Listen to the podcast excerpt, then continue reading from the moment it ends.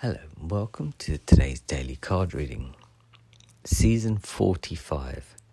I never thought I'd get that far. But anyway, um, there is much of a reading today because you're still being asked to stay still, persevere at the same time. You work on your strength, um, push through, relax, chill, not do anything. And with this,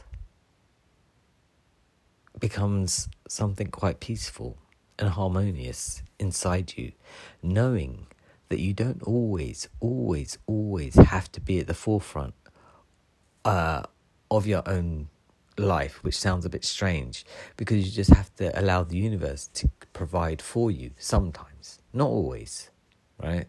And that's where you start to trust in what you know is about to happen which is like working on your instincts as well and trusting your intuition that every five minutes you don't always have to be uh, hoping, wishing, praying, and all these kind of things.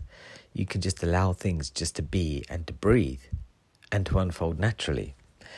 At the end of this week, we've got the new moon going into Leo, the full moon going into Leo, full moon Leo and full moon in Leo, right? And this week will bring up a lot of things and create challenges, as I said yesterday, for you to sort of mm, either overcome or let go of, right? If it hasn't started for you already, it will definitely start to take shape probably either tomorrow or the day after. But it will won't come as too much of a surprise.